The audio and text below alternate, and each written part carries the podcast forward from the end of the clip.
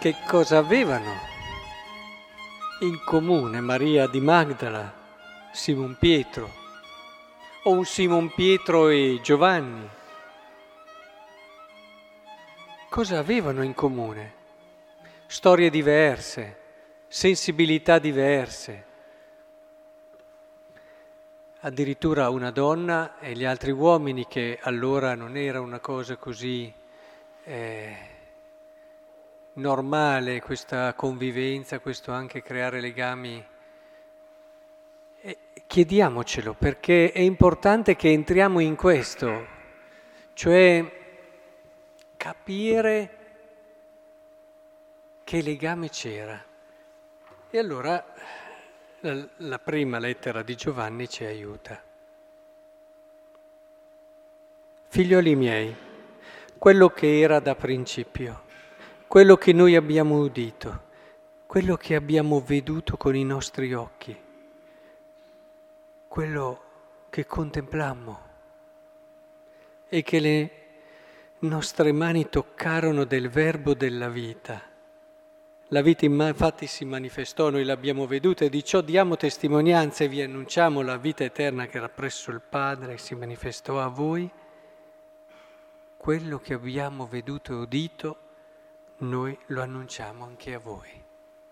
Quelle esperienze piacerebbe poterle sentire, queste parole in diretta, il tremare della voce di Giovanni quando lo dice, quel parlare che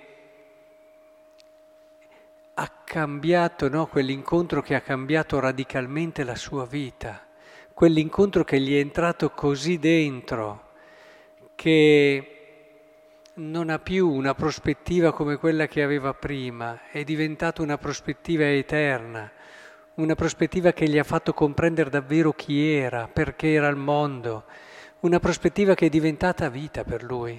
Questo incontro è la sua vita, non si riuscirebbe più a definire senza questo incontro. Ed è bellissimo questo fare riferimento alla sua umanità e il suo essere carne perché parla, non abbiamo incontrato un'idea, Cristo, no, anche un mistero, ma quello che abbiamo udito, udito con le orecchie, quindi aveva una voce, quello che abbiamo veduto con gli occhi era visibile, palpabile, quello che contemplammo con le nostre mani toccarono nel verbo della vita, era un essere umano, un essere umano in tutta la sua concretezza. Bene, questa persona è all'origine della comunione. Noi lo annunciamo perché anche voi siate in comunione con noi. È questo che è impressionante. Cioè, noi ve lo annunciamo perché possiate incontrarlo anche voi, perché se voi incontrate Cristo noi possiamo vivere la comunione tra di noi. Capite?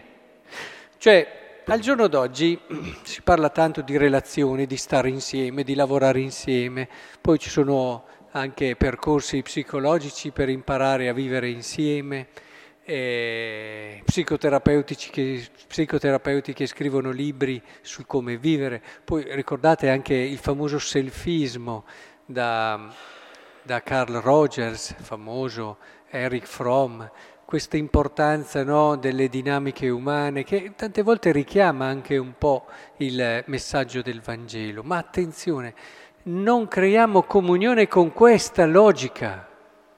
La comunione è un'altra cosa. Certamente nella comunione è importante considerare il sostrato umano, eh? cioè non si può pensare che la spiritualità di per sé stessa mi compenserà le mie lacune umane. Io devo lavorare umanamente per essere una persona matura, libera, aperta, capace di ascolto, di dialogo, capace di mettersi in discussione, eccetera. Però, però la comunione con la C maiuscola si realizza perché io e te abbiamo incontrato Cristo, l'abbiamo in un qualche modo visto, in un qualche modo toccato. Questo lo si vede in tantissime esperienze, persone che hanno vissuto storie diversissime e anche proprio di culture diversissime. Se hanno fatto esperienza di Cristo davvero, non ci metta mica tanto, sapete, andare in sintonia. Saltano tutto quello che è il lavoro, il percorso, no? che si dice, fanno molto presto. L'esperienza di Cristo, l'esperienza di Lui, entrare in comunione con Lui e seguirlo diventa davvero l'elemento decisivo per poter vivere la comunione.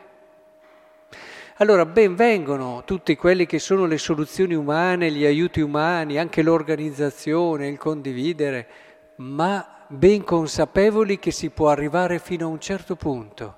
Per poter parlare di comunione come ce la presenta il Vangelo, occorre l'esperienza di Cristo. Per questo, se io desidero che nella mia comunità, nella mia parrocchia, si viva la comunione, eh, non posso che annunciare Cristo, non posso che aiutare le persone a incontrare Lui, a toccare Lui, a vedere Lui, a vivere la bellezza di Cristo nella loro vita. Ed è questo che crea il miracolo della comunione. Guardate che in una parrocchia la cosa più difficile in assoluto, eh? potrei avere anche più debiti di quelli che ho, potrei avere anche tante situazioni di difficoltà, di prove, eccetera, ma queste cose le risolverei con l'aiuto di Dio e si potrebbero anche risolvere la cosa più difficile in assoluto è la comunione tra le persone. Già l'andare d'accordo, già l'andare d'accordo, ma la comunione è, è, come dire, è il compito più impegnativo, ma lasciatemelo dire, anche più bello, più affascinante. Cioè io posso avere una comunità nella quale si fanno tantissime opere, tantissime cose, dove ci sono persone che si impegnano, che fanno tantissima anche magari carità e tanto quel, tutto quello che voi immaginate. Ma se non c'è la comunione, io mi sento che ho fallito in quello che era un mio compito. Cioè, posso aver fatto tante cose, ma non ho completato il mio incarico. Per questo è fondamentale e me lo chiedo sempre, lo, nei miei esami di coscienza lo dico sempre, ma eh, non è sufficiente organizzare, non è sufficiente, ma è fondamentale che tu porti le persone a fare l'esperienza di Cristo, l'esperienza di Lui. Per questo preghiamo con la scuola di preghiere, cerchiamo di imparare a pregare. Per questo questa preghiera ci aiuterà a vivere la carità secondo uno spirito cristiano, che non è solo fare del bene, ma attraverso questa esperienza incontrare e toccare Lui. Per questo cerchiamo di crescere sempre di più. E, ed è per questo che io mi dico, se tu per primo che sei responsabile, non fai l'esperienza di Cristo, se tu non ti dai da fare per vivere di Lui ogni istante ogni momento, come puoi pretendere che nella tua comunità si viva questo? Sapete cosa diceva il santo curato d'Ars?